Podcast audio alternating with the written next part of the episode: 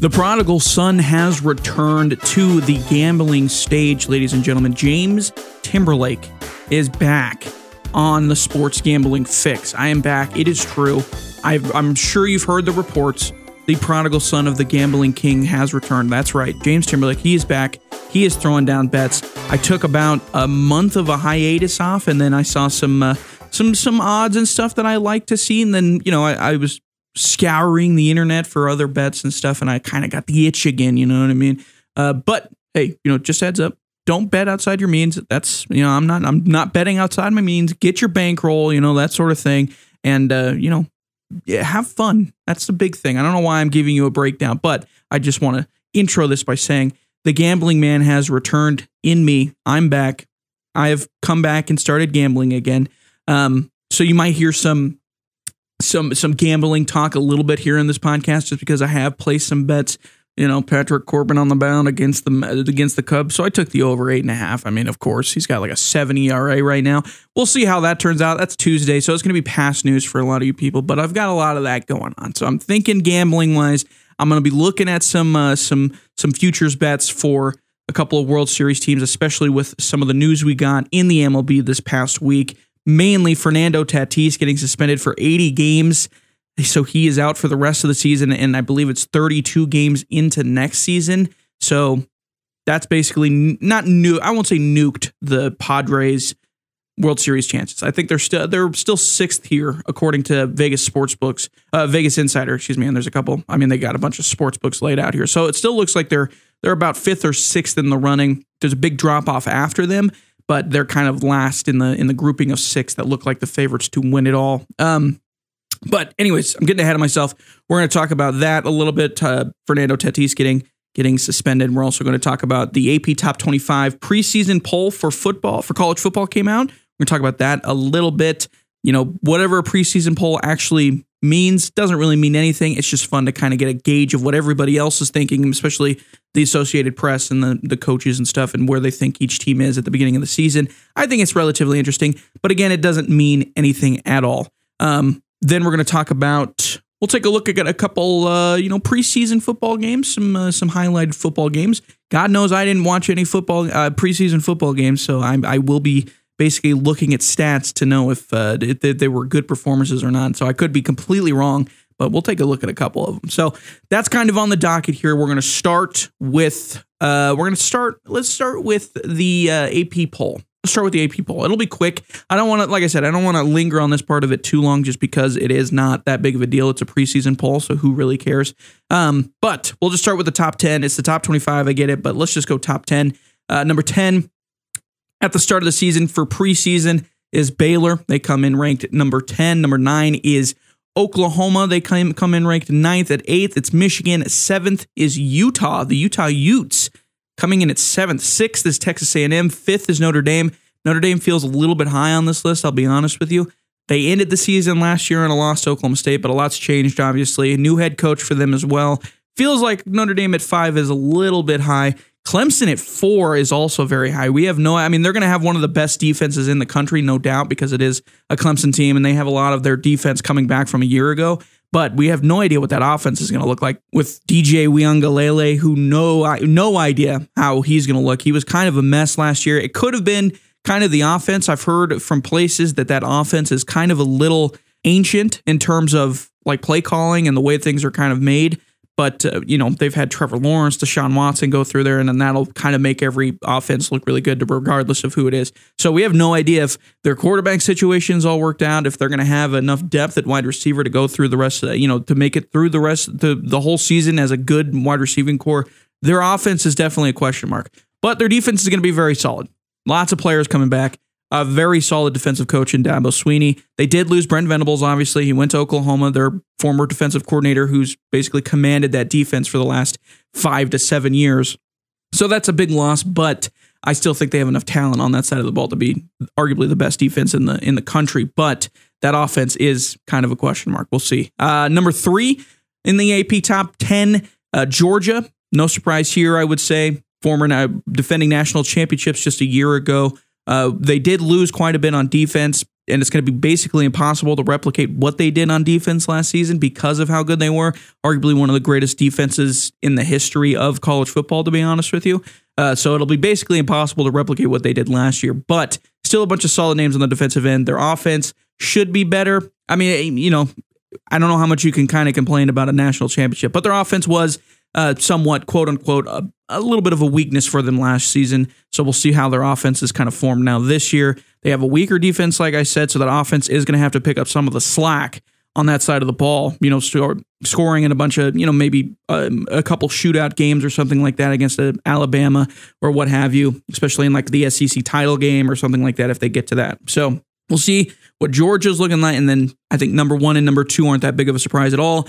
Two, Ohio State. They're going to be very good again. Their offense is going to be lights out. They've got a couple of really big names coming back. Their head or their uh, quarterback CJ Stroud is one of the best in the country. Was one of the Heisman favorites last year and is going to be one of the Heisman favorites once again this year. Possibly going to win it. So no big surprise there at number two. Number one, of course, they've done it. I think this is the ninth time they've done it. Uh, Alabama, number one. They had 54 votes in the AP poll. Not a big surprise. They're number one. They're going to have Bryce Young back. Just won the Heisman Trophy. He's back. That's a huge thing for obviously huge quarterback. Uh, quarterback is one of the obviously the best last year, so still one of the best in the in the country. Will Anderson, the defensive end for them, outside linebacker. I can't remember which one it is, but you know he rushes the quarterback. There you go. Um, he's one of the best in the league, probably arguably the best defender in the uh, in the country in college football.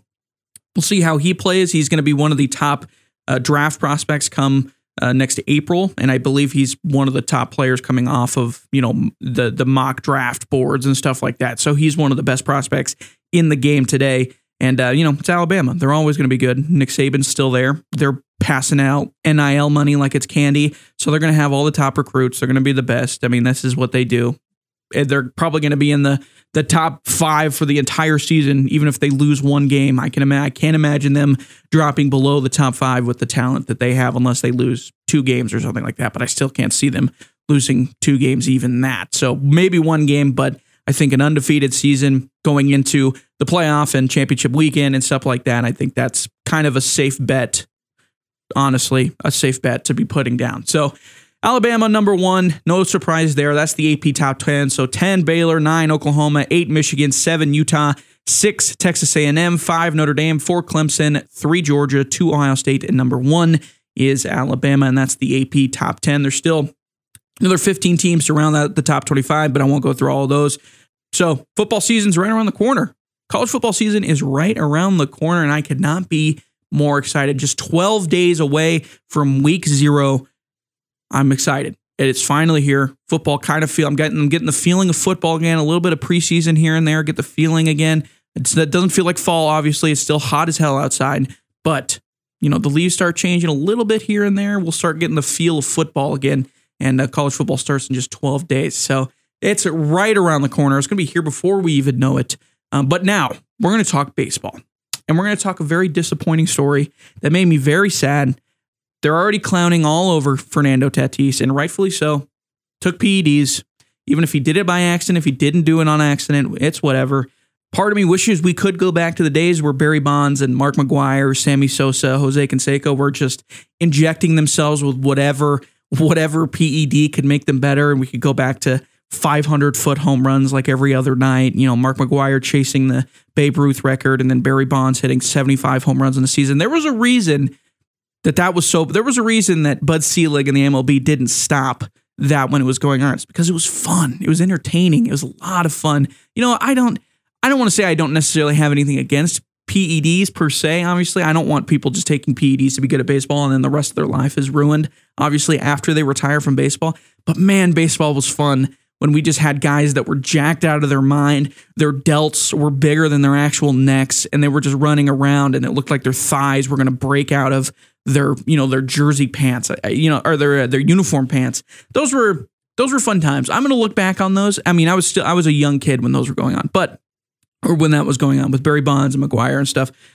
I'm gonna look back on that, and I think I'm gonna I'm gonna I'm, I've already I already kind of envy that time to be honest with you. But I'm gonna look back on that and be like, those are those you know everybody kind of looks back at the good days that they had, and it's weird to me that I'm gonna look back at the early 2000s late 90s, early 2000s when PEDs were running rampant.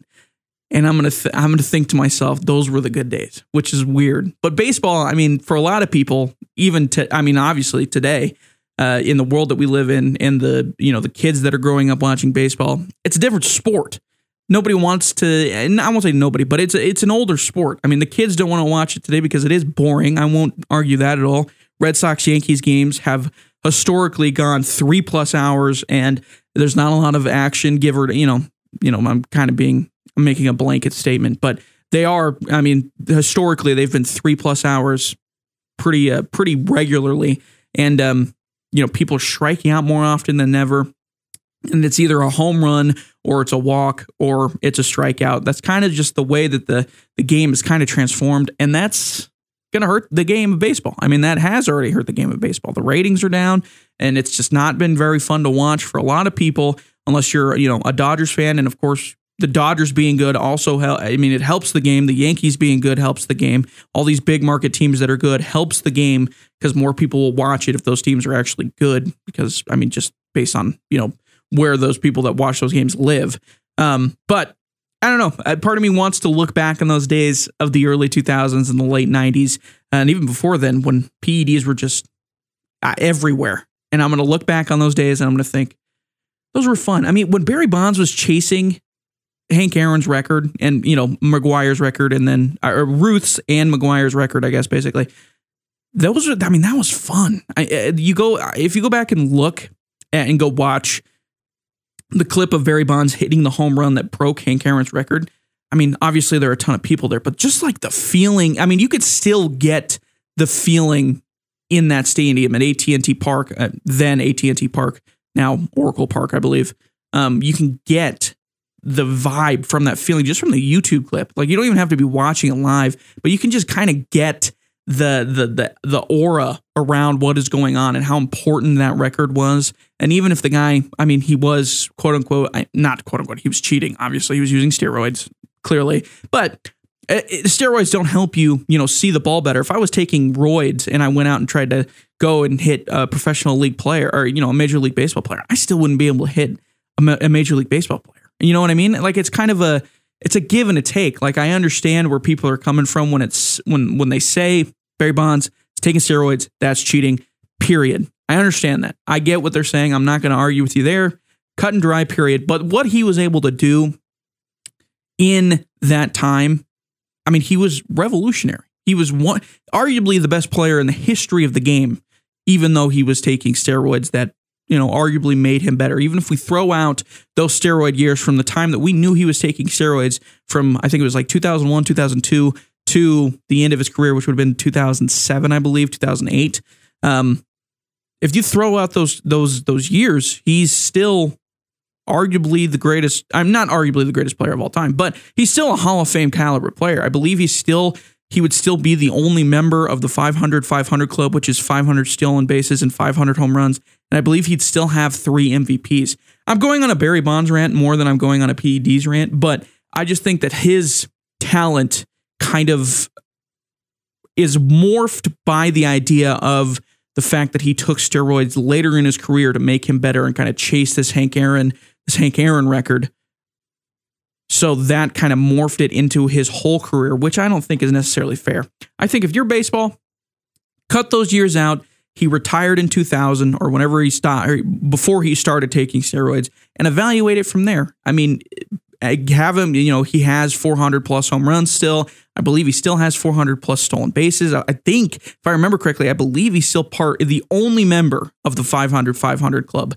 If you even take out those years where he uh, juiced. If you even take those years out and when he, when he juiced, then I believe he's still the only member of the 500 500 club, which that's Hall of Fame worthy in my opinion. I mean, obviously he's still three three time MVP. I don't remember how many All Star games he had, but I want to say it was close to double digits.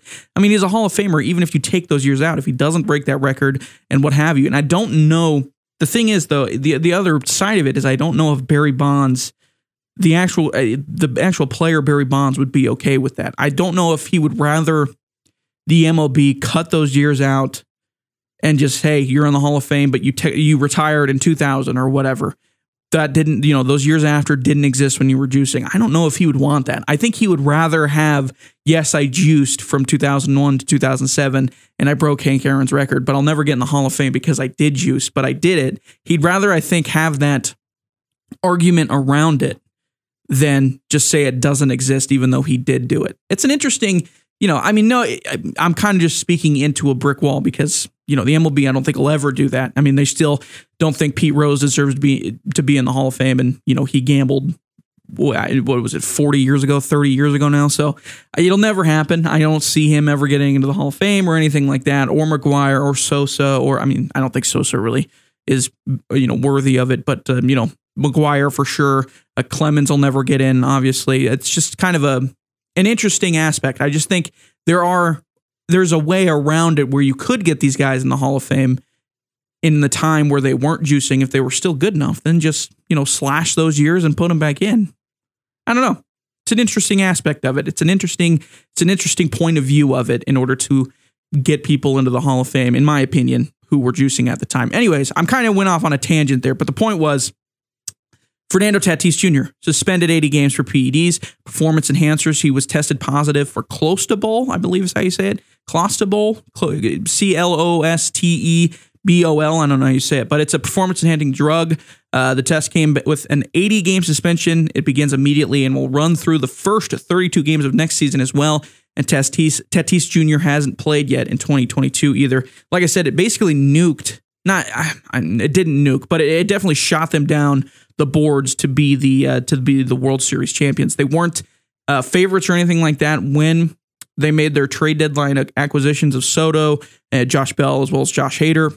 But uh, it definitely shot them down. I believe when I last looked, it was August 3rd, and that was after the trade deadline. And I believe they were plus 1000 if I remember correctly in order to to win the to win the World Series. Obviously those odds have changed drastically. They're now plus uh, 1,000, uh, depending on who you look at, but the, the highest I'm seeing here is plus 2,000 on FanDuel, and then uh, plus 1,700 on DraftKings, plus 1,800 on BetMGM. Caesar Sportsbooks has uh, has them at plus 1,600, and then Vegas Insider has them at plus 1,720. They're behind the Blue Jays, the Braves, the Mets, the Yankees, the Astros, and the Dodgers. So, you know, they're not completely out of contention in the eyes of Vegas, in the eyes of the sports books, but they are, it looks like, the last team before it kind of falls off. So after the Padres, it's the Cardinals who are like plus 3,500 on DraftKings and BetMGM. Plus 3,000 is probably the highest, the, the lowest odds you're going to get and that's from Caesars and FanDuel for the Cardinals. So there's a pretty steep drop off after the Padres, and we'll see as the season goes on if the Padres, you know, keep a. I mean, they're going to keep a firm grip on that wild card spot. They're not going to catch the Dodgers. Obviously, they're too good. Dodgers are way too far ahead in that race, and I believe the Dodgers are. I mean, they've already beat them a couple times head to head, and they swept them recently head to head as well. So I don't see the Padres catching up to the Dodgers, but they'll have a pretty firm hold on that wild card spot if they continue on the path they're going, and we'll see how the Vegas sportsbooks kind of react to them as the season goes on. If they get into a hot streak or something like that towards the end of the season, we'll see how it adjusts. Um, but as it stands right now, plus two thousand, not terrible odds to be honest with you. If you if you want to put you know uh, if you want to put a, a futures bet down, plus two thousand for a team that has one of the best two, three, four, five guys in in the lineup in the league, I don't think that's a terrible bet. Plus, they have a pretty solid rotation. Hader should make their bullpen better, even though Hader's been kind of iffy the last month or so.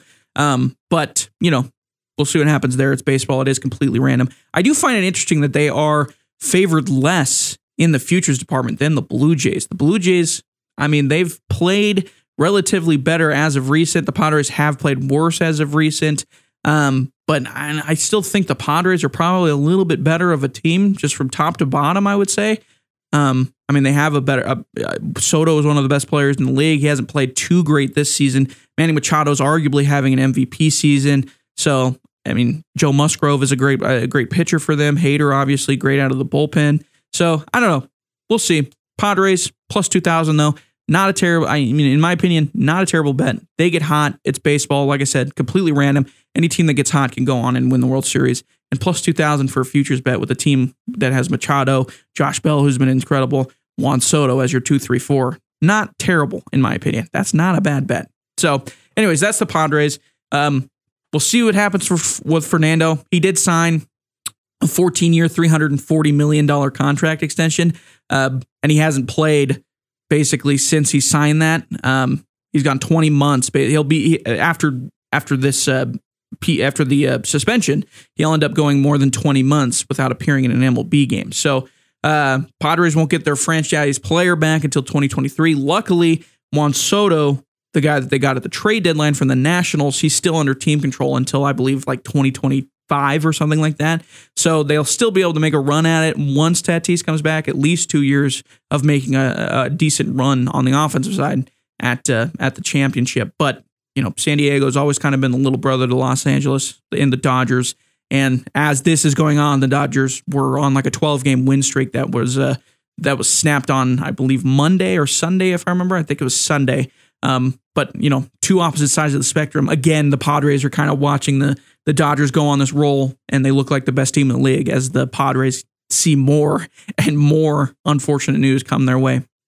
It's the little the little brother of the uh, the little brother of the rivalry. That's what happens sometimes. But who knows? Next year, the year after, maybe they'll get lucky. Maybe they'll have everybody back, and maybe they can make a run. We'll see. That sucks though. Fernando Tatis Jr. suspended for 80 games into next year. He is arguably already the face of the league when he is playing. Uh, he is. I, I wouldn't say everybody knows who he is because it's baseball. It's kind of hard to hard to justify that. But I mean, Shohei's up there, obviously. Fernando's up there. Judge is up there.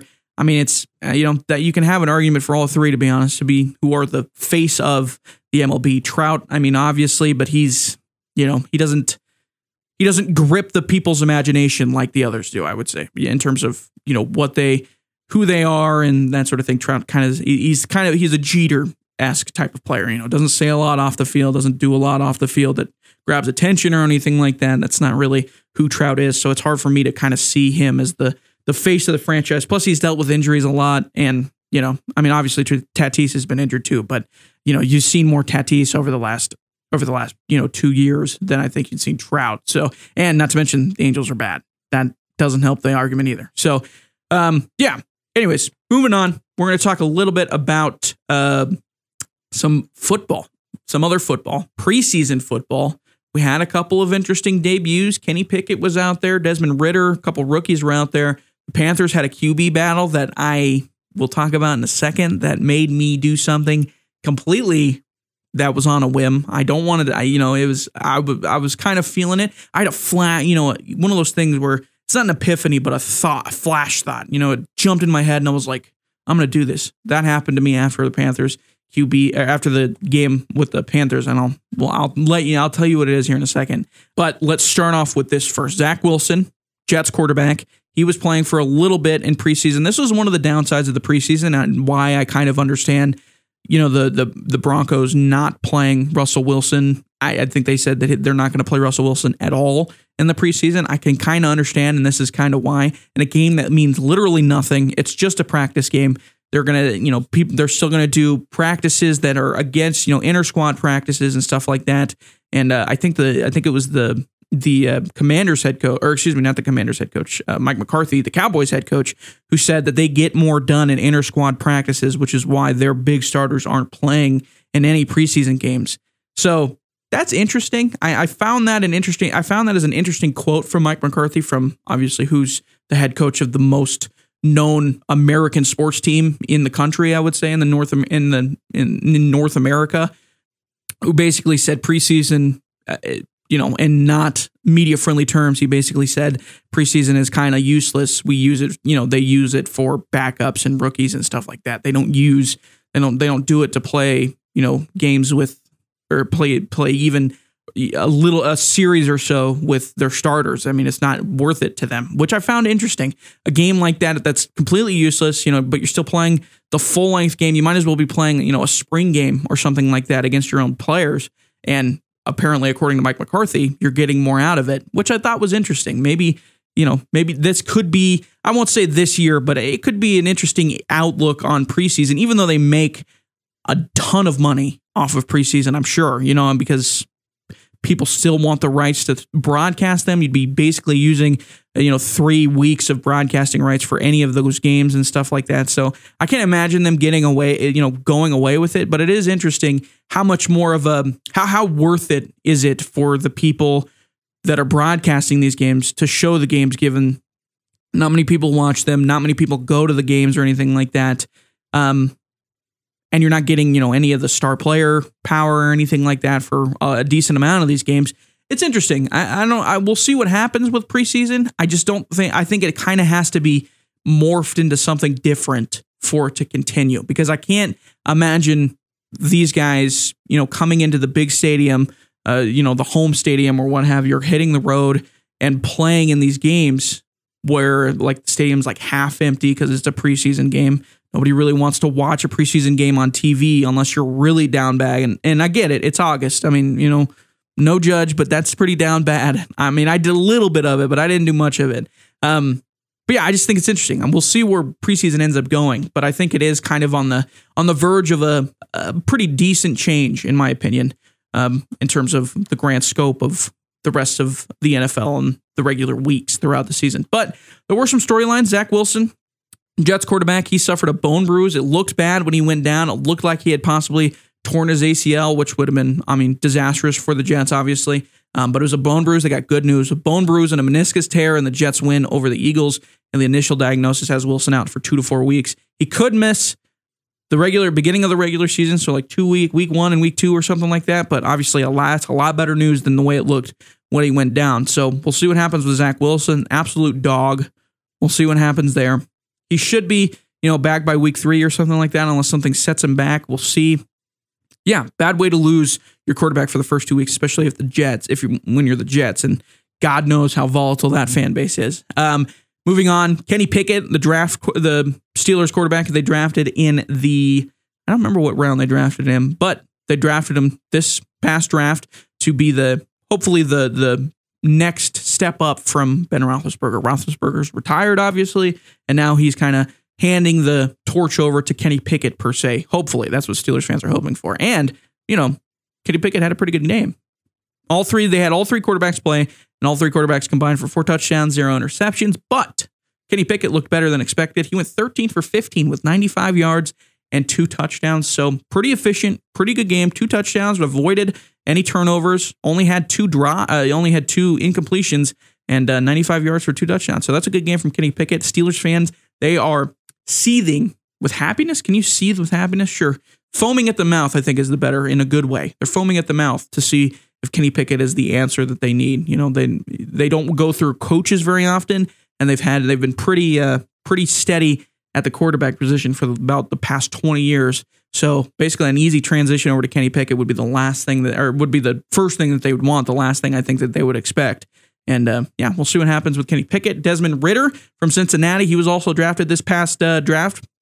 He was in Atlanta and he looked pretty good in his debut. He went 10 for 22, less efficient than Pickett, but he had 103 yards and two touchdowns as well. He also rushed for 60 yards and led the game winning drive in the Falcons' win over the Lions as well. So Desmond Ridder, 10 for 22, 103 yards, two touchdowns. Again, it's preseason, whatever. You know, take this with a grain of salt as much as you can. Um, but I mean, he's basically competing with Marcus Mariota for the quarterback position in Atlanta. And I got to imagine if Desmond Ridder even shows like a, a glimpse of uh, of you know, a, a, breakout season as a rookie or something like that. I can't imagine that they keep him benched over Mariota, unless Mariota's having a great season too. Who knows? But I mean, we have the stats and and the history with Mariota that he hasn't, you know, been that great as a quarterback over the past, you know, three to four years. So if Ridder even shows to me a glimpse of you know uh, explosiveness, good uh, you know smart pass, you know smart passing, efficiency, that sort of thing. I can't imagine that the that the Falcons keep him on the bench unless you know could be tanking for another draft pick. Which in in that case, then they'll leave Mariota out there. That wouldn't surprise me either. Moving on though, Panthers. This is my Panthers QB battle or my my Panthers QB story. So they had their QB battle going on. Baker Mayfield and Sam Darnold. They both played. Uh, Mayfield went four for seven for 45 yards. Darnold went two for three for 16 yards and a touchdown. Uh, they both played limited snaps for the Panthers, but both looked pretty good. Mayfield got the start, but he hasn't been named the starter for the regular season yet. I, I swear to you, this is how you know I'm back gambling. I'm not kidding when I say this. I watched about 15 seconds of Baker Mayfield playing against the Commanders on Saturday. Like 15 seconds of highlights, basically, of, of Baker Mayfield playing quarterback for the and I placed a bet. I placed a comeback bet. I placed a play bet, a comeback player of the year bet for Baker Mayfield. Quarterback position, you know, Panthers, relatively good team, especially on the defensive side. I sound like Mel Kiper when I was doing that.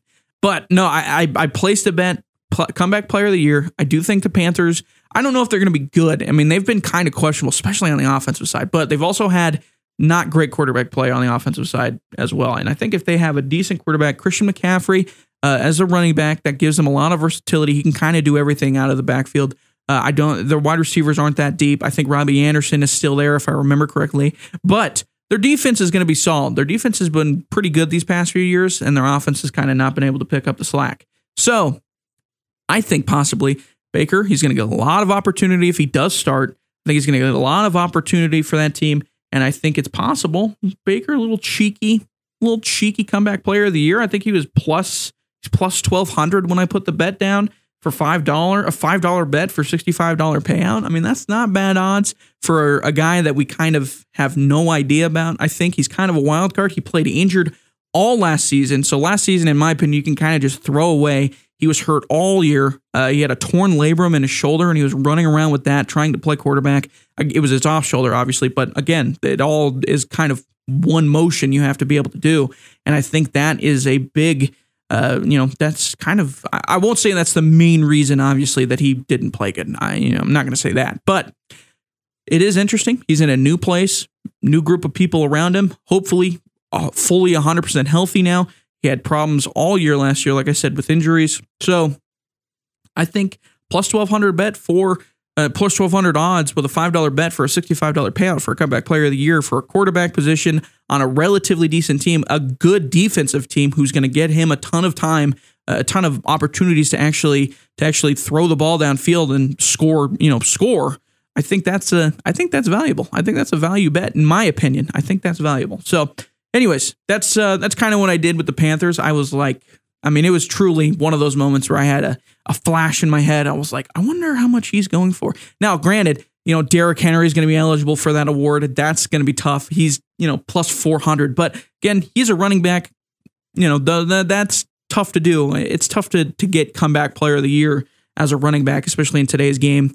But uh, I think Jameis Winston was ahead of him as well, which, you know, that wouldn't surprise me either if Jameis Winston pulled that out because he is pretty solid, I would say. All I mean, not, you know, not I wouldn't say he's pretty solid. He's he's explosive is what I'll say. On on good days and bad days, he can throw, you know, four touchdowns, zero interceptions, have one of the best games of his, life and then the next game he throws zero inter- or zero touchdowns, four interceptions and he'll finish with 30 touchdowns and 30 interceptions, which he did do not too long ago before Tom Brady showed up. That was the year he put together, the year before Tom Brady showed up for the Buccaneers. So He's explosive, good way and a bad way, very volatile, is what I'd say about Jameis Winston. So I felt confident about Baker. This am I being biased? Am I an Oklahoma fan and being biased?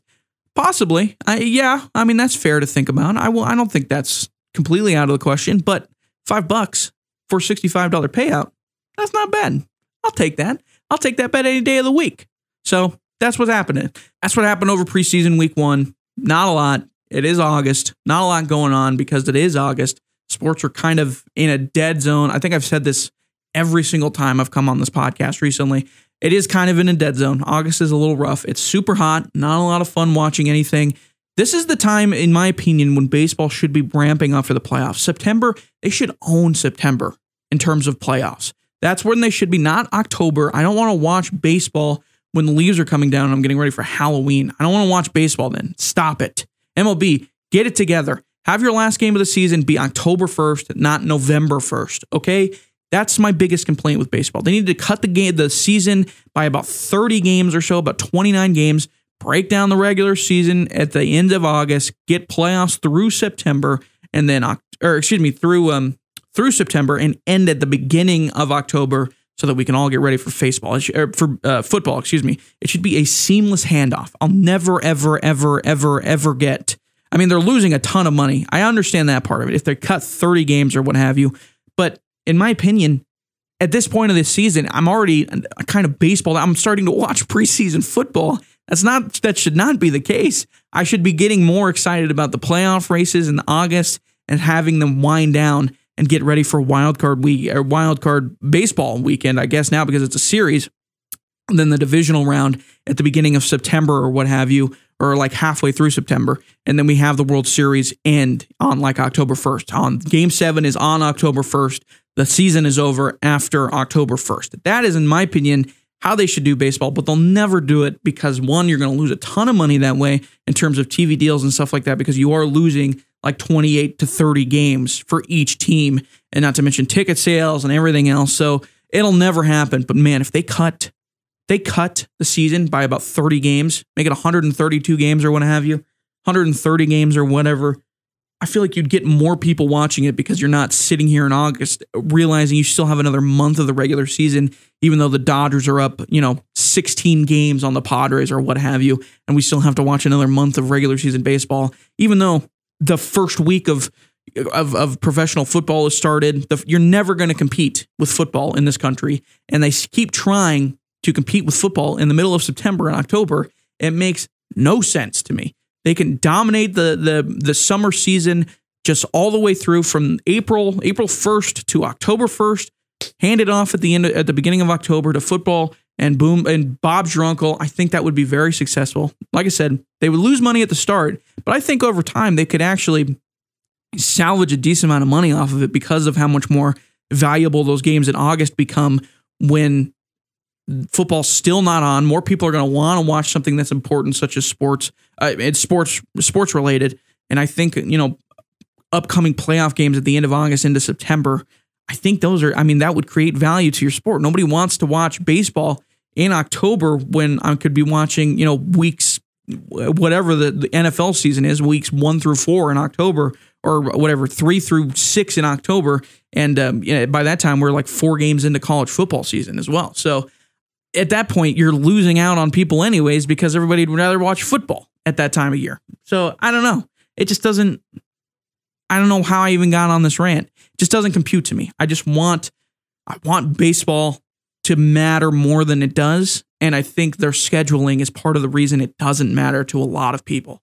And I think there's a fix there where they just I the thing uh, but on the, on the other side I get if you slash 30 games and nothing changes then you've just lost 30 games worth of revenue that you cannot get back. It's not like you can just slash it for 30 games and then say just kidding we're going to add those 30 games back. I mean the players wouldn't want to do that and that would not be good for the I mean the TV rights deals would have to be rearranged again and then the TV TV stations would have to pay you more uh, pay pay you again even though they just slashed their prices so it doesn't make any sense. I mean, the idea of it doesn't really make any sense, but I think it would be better for the game if they started wrapping up the season towards the end of August and into September is playoffs, October 1st.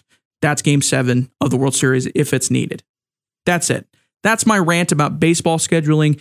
And I kind of get into this mood once we start getting into August and September, where unless my team is good, like, you know, just like everybody else, if my team is good, then I'm paying attention to it a little bit more.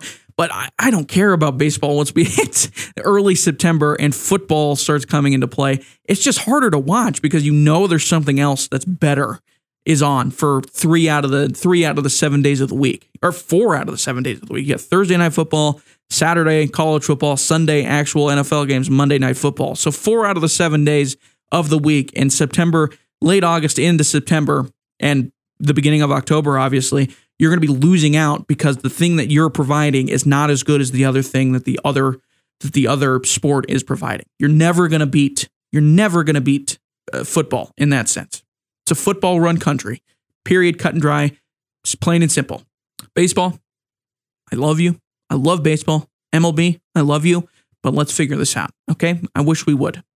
That I think is going to wrap up the show. I went on a little bit of the rant of a rant at the end there you know, just talking about baseball. It is August, like I said, we all get these grand ideas in the middle of August because there's not a lot of sports on that are interesting to a lot of us. And this is when we start getting our grand ideas. And that's what's happening to, and that's basically what's happening to me. Plus, it's hot out. And, you know, my brain is getting fried. So, you know, it's all all part of the August, the, the August extravaganza that is the sports world in August. But that's going to wrap it up. We had a couple news stories that we went through a little bit. So there was some stuff to talk about. So regardless, that's going to end the show. I'll see you guys next week. I hope something important happens next week that'll give me a lot longer of a show, but we'll see. Um, you've been listening to the Weekend Sports Wrap podcast. I want to thank you all for tuning in. Make sure you uh, rate and subscribe over on Spotify, iTunes, Google Play, what have Google Podcasts, what have you, whatever you want to listen to it on. You can listen to it there. If you want to go on the road and listen to it, you can listen to it on Spotify or iTunes or Apple Podcast or whatever. You can do it wherever you are. If you're on the moon, you can listen to it still. I'm pretty sure. I don't know if that's true. If you download it beforehand, you can listen to it on the moon. So do that.